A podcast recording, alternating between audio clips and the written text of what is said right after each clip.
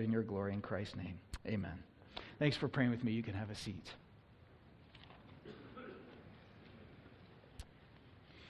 And thanks, team, for leading us. Um, I just realized one of the cool things about having a, a wedding, we have this amazing, uh, here yesterday that took place in the facility, uh, we have this amazing um, crack commando crew that like goes through and flips everything over. And you walk in Sunday morning and you would never know there was a wedding here, except one detail I notice got missed.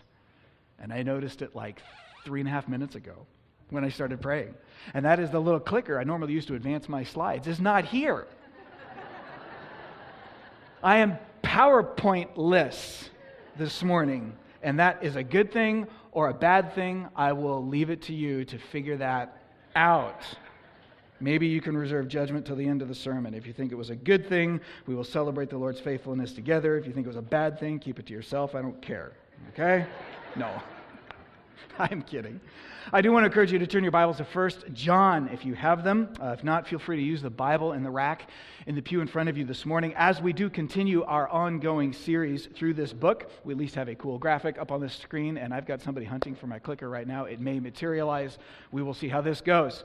Uh, they always tell you when you're a speaker not to draw attention to the little distractions, which I completely just totally violated. So this is off to a great start. Um, now we're just going to keep going because I don't know how to move on from that.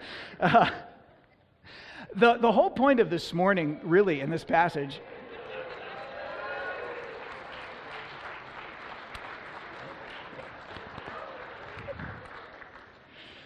Ah, man. I don't know what's going to happen in starting in July when I lose my clicker. We're going to be in a world of hurt. Thank you, Draith. Thank you, Jordan. Appreciate you guys. Somebody's out there trying to make me look good. You guys work hard at it. Um, the whole point of this passage, really, this morning that we run into is to call our attention to the fact that uh, as Christian people in the world, we're at war. And we're going to talk about what that means and why that's important and what we're supposed to do about it and how that's a, a good and encouraging thing, not a discouraging thing. We'll get into all that here in just a second. But as I was thinking about this this morning, it, it occurred to me, uh, based on the context of what we're reading, that in a war, sometimes information is as potent a weapon as bullets and bombs.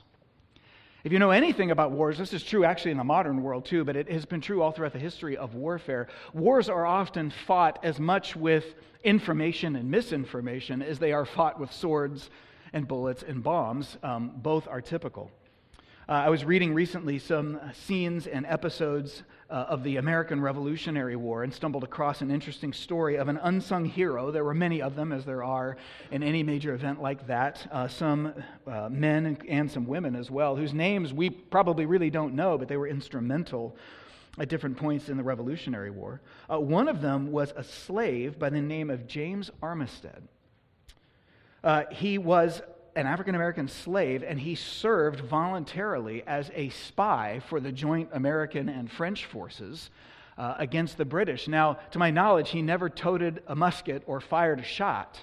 Uh, but he actually ended up playing an instrumental role late in the Revolutionary War effort. He volunteered, as I said, to be a spy. What they did initially was, at the behest of uh, General Washington and the French generals, uh, he posed as an escaped slave and he took with him across enemy lines a forged letter from George Washington to thousands of reinforcement troops, um, I believe in the east of Pennsylvania, I can't remember where it was, that's less important, uh, telling them to get ready for this big attack that, that the British knew was coming. Here's the thing the troops didn't exist.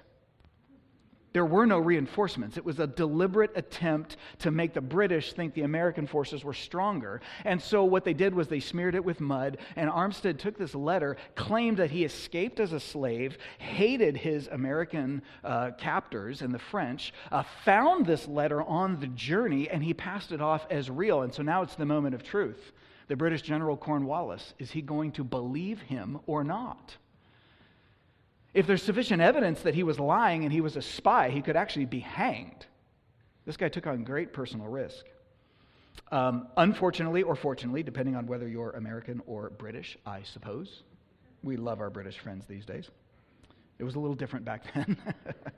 uh, Cornwallis believed Armistead, believed his story, chose to believe that the letter was true, And that influenced what the British chose to do and not do, allowing the Americans and the French to get in better position. It actually went on from there. They not only accepted this one instance of false information, but uh, Armistead was later able to collect vast amounts of information on British strategy because now, thinking that he was on their side, he would be there in the British camps, and many of the uh, British colonels and generals would talk openly with one another in his presence about their strategy, and he's taking notes the whole time. They actually um, recruited him to spy for the British against the Americans thinking you hate these guys so much, but you can get behind their lines and pass yourself off as, you know, a normal American slave. You can just do your thing and collect information for us. Are you in? He's like, I'm in. I'm with you guys. And so he allowed the British to recruit him as a British spy, not knowing the whole time that he was actually spying on the British for the Americans. And so he was not only able to collect vast amounts of information on British strategy, but under the guise of spying for them, he got to go back across American lines and give it to the American and the French generals and let them know exactly what the British were doing. Both the false information he planted with the British and the real information he got from them to the French and the Americans contributed significantly to the strategy that led to the unfolding of the Battle of Yorktown and if you know anything about the American Revolutionary War, that was the battle that effectively ended the Revolutionary War once and for all when Cornwallis surrendered and the revolution was effectively over. You probably never heard James Armistead's name. I hadn't until this week, and I studied American history in college. But the point is, though unsung, uh, as a hero, he demonstrated the fact that wars are often fought and won as much by information and misinformation as they are by bullets and bombs. You see, when you're facing an uncertain future, deciding who and what you're going to listen to is vital. It's absolutely vital. And the same thing turns out to be true in our Christian life. That's the point of this passage in 1 John chapter 4 this morning. As we continue this series through this book of First John, um, we hit a, a, point last week, you may recall if you were with us, where John had sort of summarized everything he said up to that point and landed the plane, giving us great confidence and telling us how to have confidence as Christians. And, and we pointed out he could have really ended the book right there. It finishes nicely, but he's not done yet. What he's going to do in the remaining two chapters, four and five, is he's going to go back to each of his main three points that he's been hitting over and over again and hit them all one last time, nice and strong. And he's going to start this morning by hitting this point of um, the fact that the, the gospel, as it's distinguished, ooh, cool. And now that I got it all back, it's not working. So that's what happens when you call attention to something and then it doesn't work, and that's, yeah, whatever. We're just going to. We're just moving on. We're good, okay? You guys like that. You don't mind looking at that for the next 20 minutes. Okay, we're good. All right, here we go. Um, John comes back to this key point that if you want to know the real gospel from the counterfeits, it's true to the original. It produces obedience. And what's the third one? What else does it produce, church? Tell me. Ooh, Sevier said it. You're right. Say it bold. Say it loud. Love for the brothers. One, two, three. Love for the brothers. There it is. That's the true gospel. Now he's going to go back to that first one this morning and say, we're going to get one more hit on one more strong look at this idea that the, the authentic gospel that can produce great confidence in your faith is the one that is true to the original. If you're in 1 John chapter 4, we're going to look at verse 1. He says, Beloved, do not believe every spirit but test the spirits to see whether they are from God, for many false prophets have gone out into the world. And by this you know the Spirit of God. Every spirit that confesses that Jesus Christ has come in the flesh is from God. Every spirit that does not confess Jesus is not from God. This is the spirit of the Antichrist, whom you heard was coming in, uh, whom you heard was coming, and now is in the world already. All right. First question you run into when you read a passage like this. He says, Don't believe every spirit, but test the spirits. Question Who the blazes is he talking about? Who, what are the spirits? You and I, as Christian people, are supposed to test and differentiate false from true. Is he talking about actual spirits? Is he talking about Satan, angels, demons? Or is he talking about people? After all, he says in the second half of verse 1 you got to test these spirits because, for many false prophets have gone out in the world. Well, we know who false prophets are. They're people. They're teachers. They're people who say, Thus says the Lord, and what they're saying God says is not actually what God says. They're, they're false prophets. And so, is he talking about people or is he talking about actual spirits? What do we make of this? Ultimately, the spirits that he's talking about are literal spirits. Uh, these are demons, we would call them. But here's the thing they are demons who are ultimately behind the false teaching about Jesus that was being spread around the first century in John's day when this was written.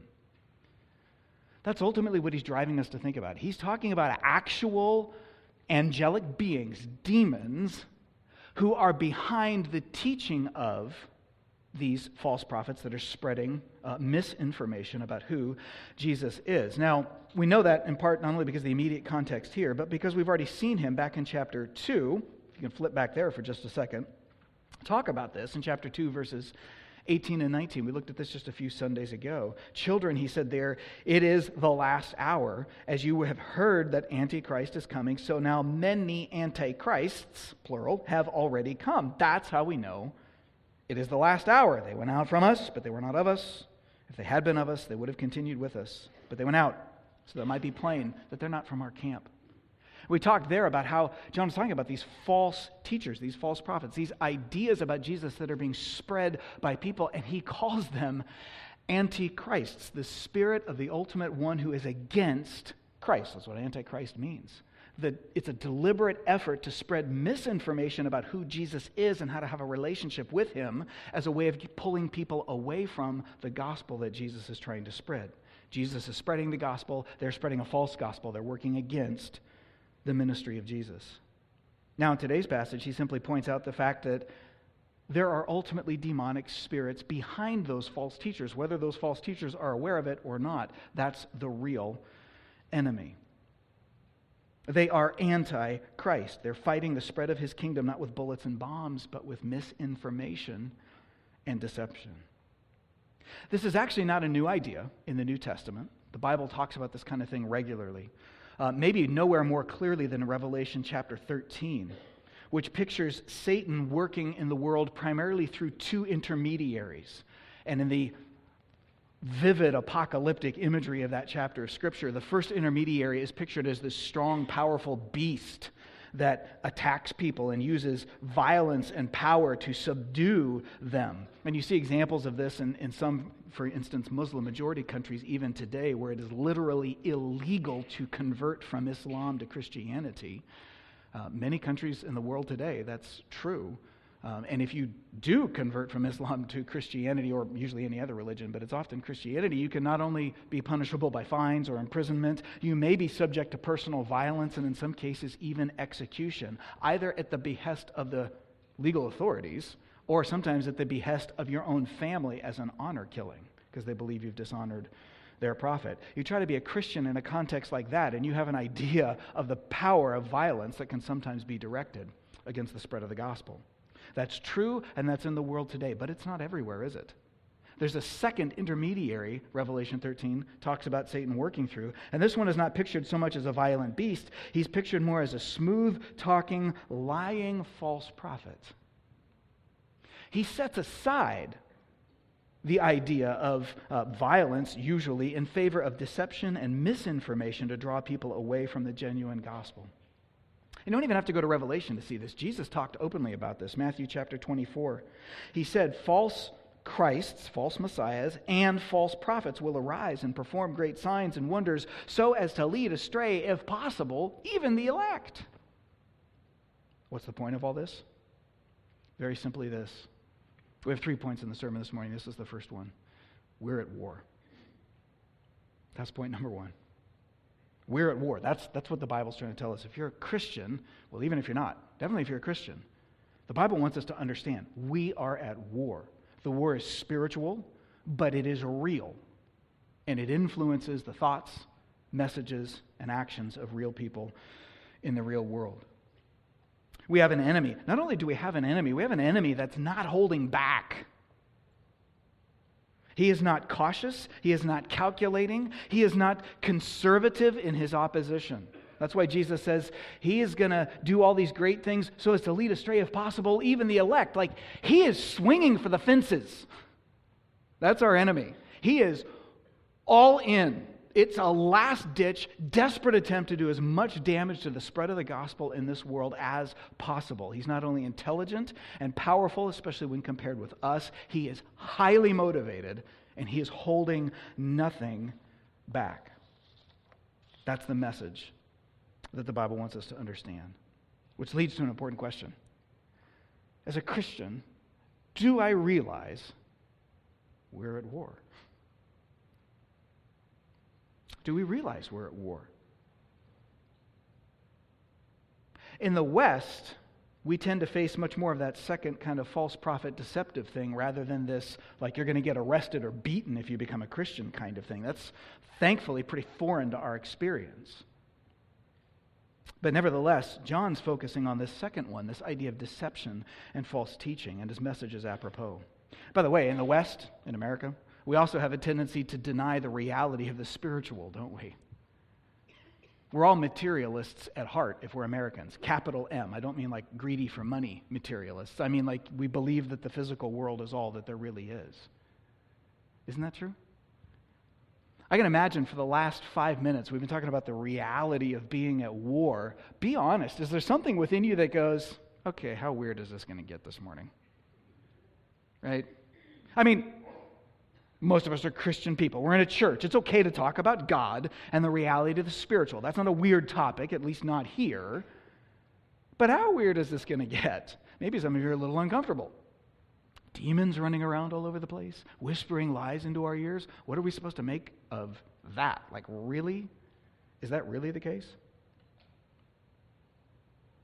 C.S. Lewis, in his typically brilliant uh, way, commented on this point in the Screwtape Letters, uh, a book I highly recommend, by the way, as long as you understand it's a work of fiction, not theology.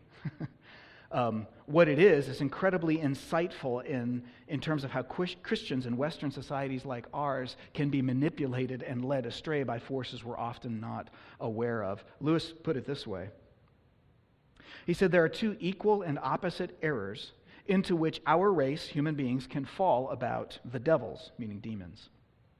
Two errors. One is to disbelieve in their existence. The other error is to believe and to feel an excessive and unhealthy interest in them.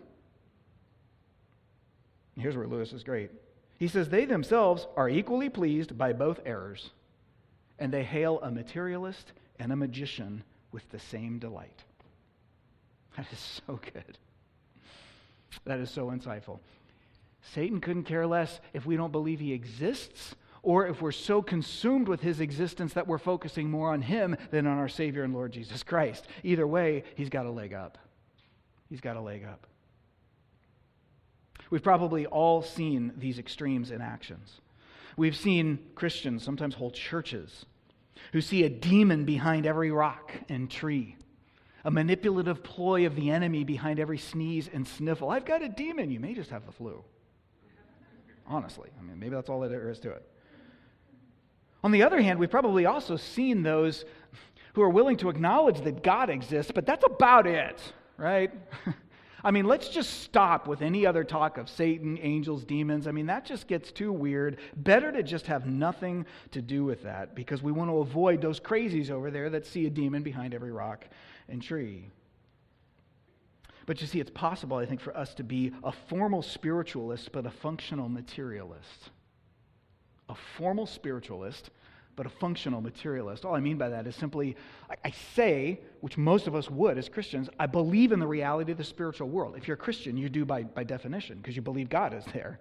If you don't believe in God, you're not a Christian. So if I'm a Christian, of course I believe in God. So yes, I believe in the reality of the spiritual world. I believe that the spiritual exists. That's what I say I believe formally. But functionally, like when I live my life day in, day out, and I make my decisions and I go about setting my goals. I live as if getting married and having a family and building a career and securing a retirement and enjoying good things in life are what life is all about. And I see those decisions more as a result of um, choices I have to make based on the environment around me, which is merely the result of other people's decisions. And God and the enemy are often nowhere in that. Maybe I pray to God and ask for wisdom, but that's about it. That's about it. I don't see anyone else of a spiritual nature involved. We often take good things, family, career, retirement, and we make them ultimate things. That's the stuff of life. Because we've lost sight of the ultimate thing. We've lost sight of the fact that there's a war going on. We're at war. And our lives as Christians are merely the latest chapter in a whole volume of God's effort to redeem this world and all its people for His glory.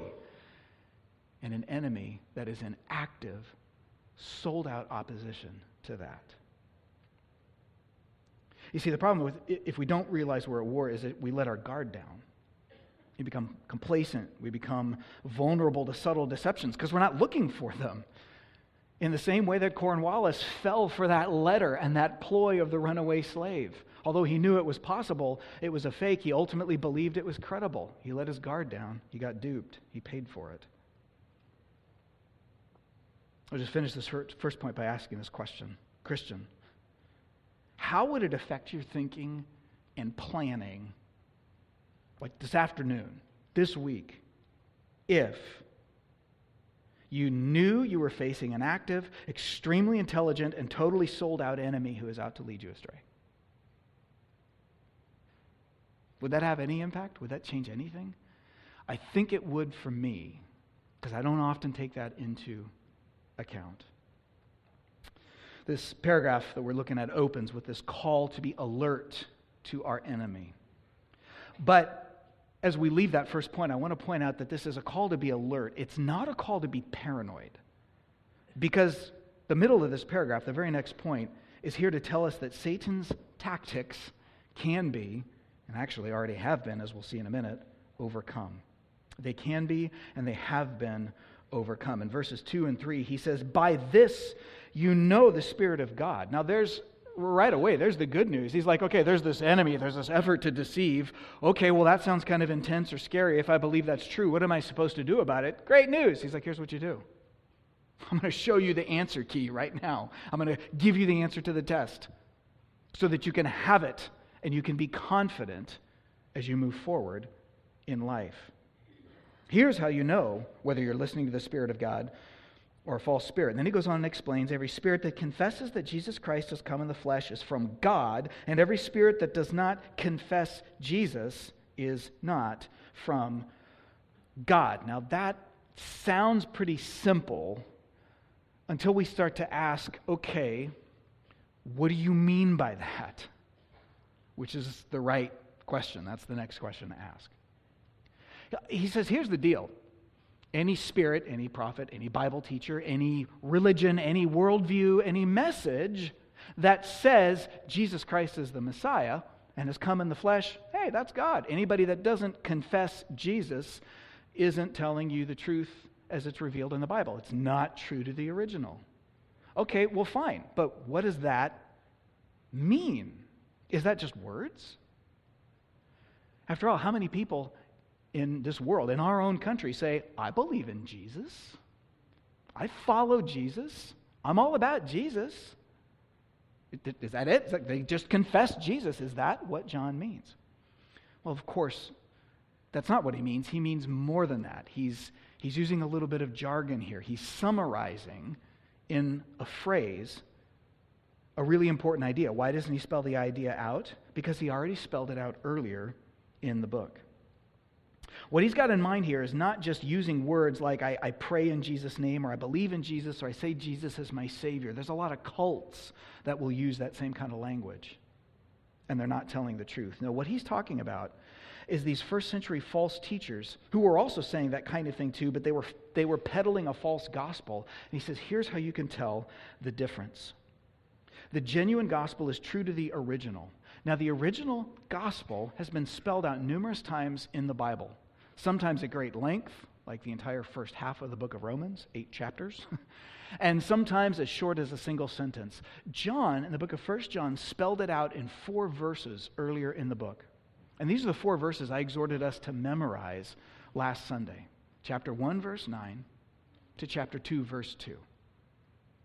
Four verses of Scripture, chapter 1, verses 9 and 10, chapter 2, verses 1 and 2. Those four verses of Scripture are the Apostle John's summary of the essence of what the real original gospel is all about.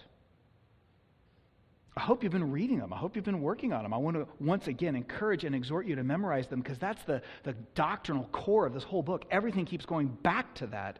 And he's pointing back to it even now when he talks about what it means to confess Jesus. From those four verses, in fact, let me encourage you to flip a page to your left if you have to and go back and look at them briefly. Because we, we want to understand what he's getting at here. He's saying this is the way you tell the true from counterfeits. So, what is the true? Let's take a moment and look at it. This is how to defeat the deception. You know what the true is. We learn four important things from these verses. We learn who Jesus is, we learn what Jesus does, we learn what we're supposed to do, and we learn the results. Those four things are all contained in these verses. First of all, who Jesus is, chapter 2, verse 1. Beloved, uh, sorry, little children, I'm writing these things to you so that you might not sin. But if anyone does sin, we have an advocate with the Father, Jesus Christ, the righteous one. He just told us that's who Jesus is. By the way, quick aside remember, every time you see in the Bible Jesus Christ, Christ is not Jesus' last name. It reads that way, but Christ is a title, it's not a name. Jesus Christ is short for Jesus the Christ. We just usually drop the the out. And the word Christ was the way in the first century they just uh, translated the old Hebrew word Messiah. It means the long promised Savior from God who would save us from our sins. Now, that's a jawbreaker. That's why we just say Jesus Christ. But it, it helps in, in a passage like this to remember every time you see Jesus Christ, Jesus, the long promised Messiah who would save us from our sins. Okay? If you can like mentally fill that in, it can help. So, who is Jesus, the Messiah who is long promised? Well, he is the righteous one, and he is our advocate. That's what we're told. That's the first thing. Jesus is our righteous advocate. Righteous meaning he's righteous, I'm not. Christianity is all about me being a sinner, not improving beyond my sinfulness so that I become a little less sinful and become a better person. Jesus is the righteous one. I am not. I bring nothing to the table, and every genuine Christian is delighted to admit it, at least in our best moments. Jesus is righteous and lives righteously for me, which means that he alone is my advocate. He's my defense as I stand guilty before God the Father. He is the one um, who, who argues that I should be accepted by the Father, not myself, not my good intentions, not enough of my acts of charity and kindness balanced against my bad acts to kind of weigh it all out. There is nothing, I have nothing to say as I'm sitting there, as it were, in court before God the judge. My defense attorney, Jesus, argues in my place. I have nothing to contribute to this conversation. I have no right to speak. He does, and He speaks for me. That's where the gospel starts. Jesus is our righteous advocate. That's who he is. Secondly, what does he do? Verse, uh, the rest of verse 2. He himself, or sorry, beginning of verse 2, chapter 2, verse 2. He is the propitiation for our sins. And not only for ours, but also for those of the sins of the whole world. We talked about this big Bible word propitiation a few weeks ago. It means a sacrifice that turns away wrath. Because he is righteous, he died on the cross in my place. That paid the penalty for my sins. As a result, my debt is paid if I trust Jesus, and therefore I can now relate to God rightly, not only because he's advocating for me, but because he paid for me. Who is he? My righteous advocate. What does he do? He pays my price. That's what the cross is all about. Thirdly, what am I supposed to do? That's where we back up and go back to chapter 1, verse 9. If we confess our sins, if we confess our sins. There it is. That's my role confession. And improvement, right? Confession. And then promising to try harder. Confession. Can I stay in that place of saying, Jesus, I bring nothing to the table? This is all about you. I admit you're right when you say I'm wrong. And I'm wrong in this way and in that way. I'm admitting it. Please forgive me. That's confession. That's what the Bible calls repentance. I'm laying that all before you. Would you take it away from me? Again, the real gospel is not about trying to become better, it is about trying to depend on Jesus who has paid our debt for us. Who Jesus is? A righteous advocate. What does he do? Propitiating sacrifice. What do I do? I confess. Last but not least, what happens to me? The rest of verse 9. If we confess our sins, he is faithful and just to forgive us and cleanse us from all unrighteousness. He forgives us. The barrier between me and God is now removed. I can be in right relationship with him again as a daughter, as a son. But he doesn't just stop there. Rather than relating to me now not as a rebel who deserves punishment, but as a son or a daughter who deserves love, not only relating to me that way on the outside, as it were, he also changes me on the inside. The Bible says he cleanses us from all unrighteousness. The Holy Spirit moves in, and because genuine confession of sin is necessarily a process of yielding and ceding control of my life to the Spirit of God, he breaks the chains of sin and he begins to weaken its grip on me, and I actually start to become a more righteous person by his power, not mine. That's the promise. That's the promise. Beloved, here's why I take a few minutes to walk through that again. Many of you know this. Many of you have listened to me for the last few minutes and said, Yeah, yeah, yeah, I got that. But I just want to point out two things, two reasons to walk through it again. First of all, this, these four things, are the blazing hot center of the gospel of Jesus. There's so much more to the Christian life. There's so much more the Bible teaches, but it all centers on this reality. If I don't have this, I don't have anything else. Who Jesus is, what he does, what I do, and what happens to me, that is the blazing hot center of the gospel. Secondly, we may know it. Do we know it well enough to live it, to renew ourselves in it day in, day out, and by God's grace, explain it to other people in words that they can understand? That's our calling. So, our first point was we're at war. The second point is we've been given the tools to defeat the deception. We know what the real gospel is. He laid it out for us very clearly in these verses.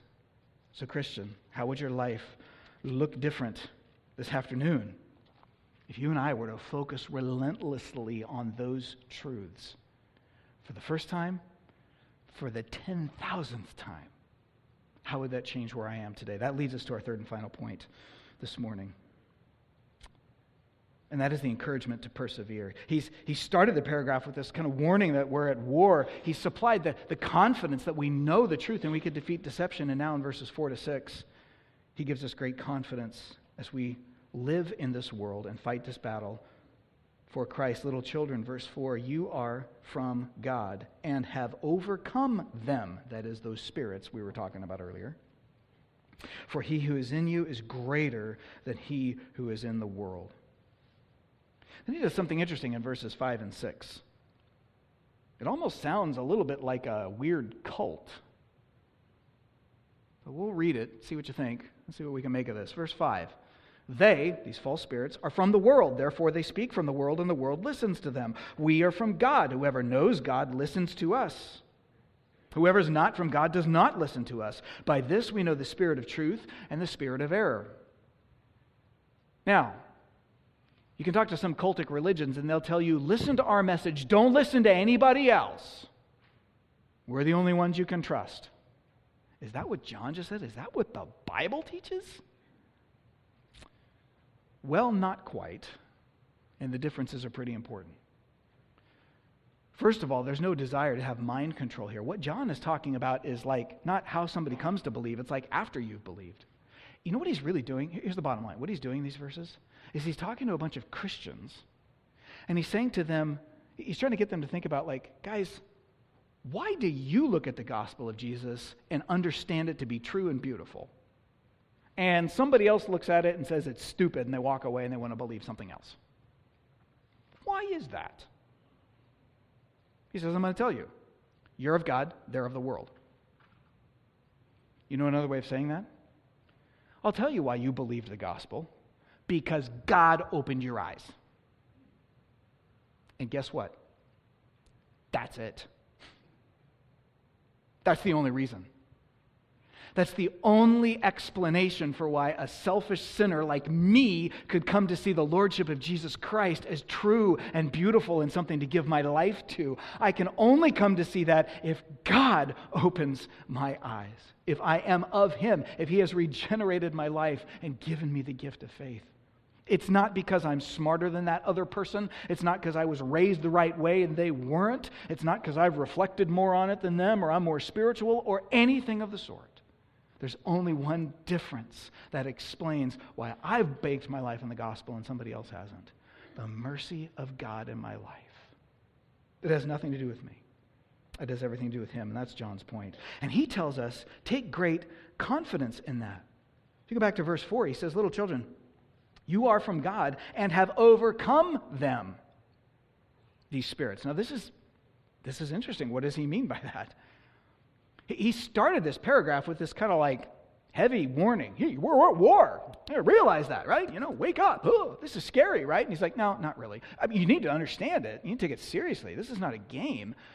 But you don't need to be scared by it. Why? Because you have overcome them already. Two quick points here. What does it mean that they've overcome, and why does he talk about it in the past tense if it's an ongoing war? First of all, what does it mean to overcome? In, in, in what sense have John's first century Christian readers overcome these demonic forces that are fueling false ideas about the gospel?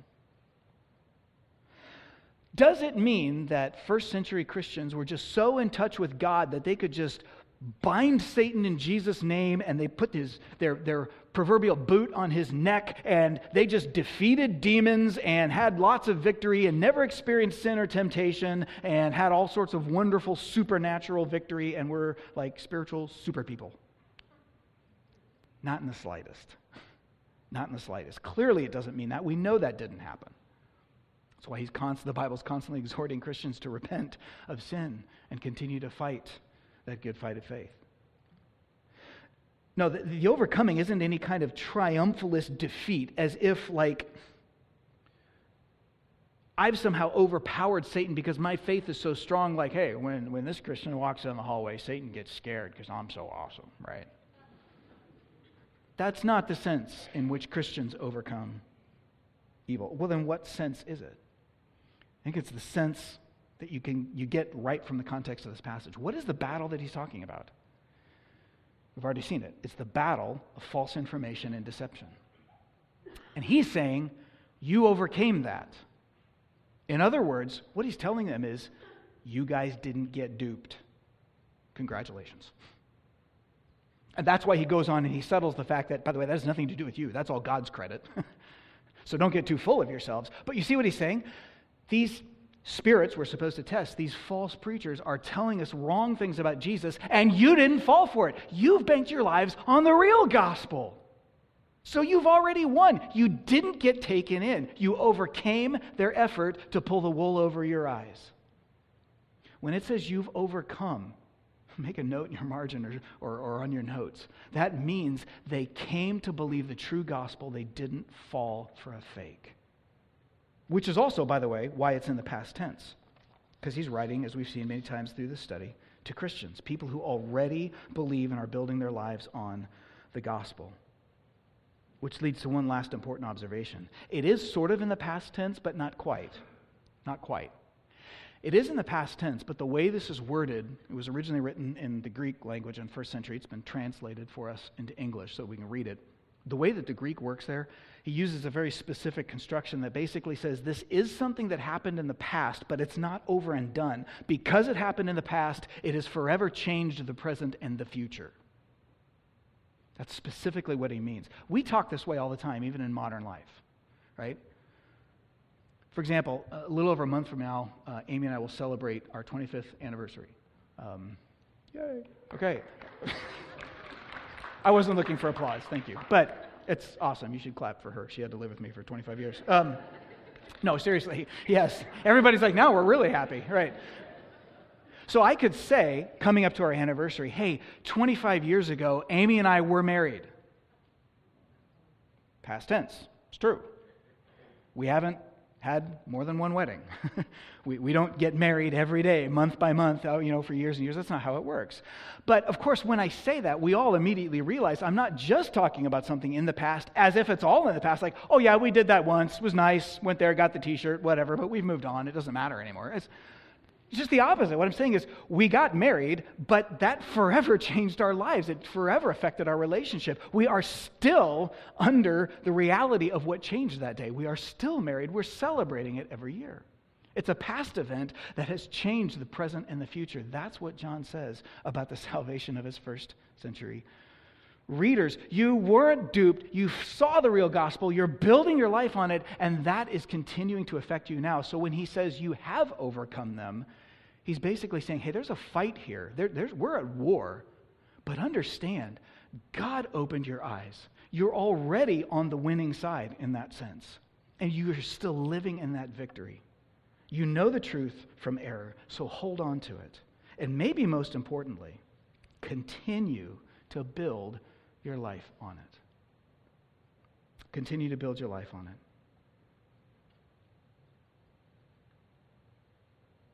No matter what the future holds. If you're a Christian, we need to know that we're at war with a deceiver.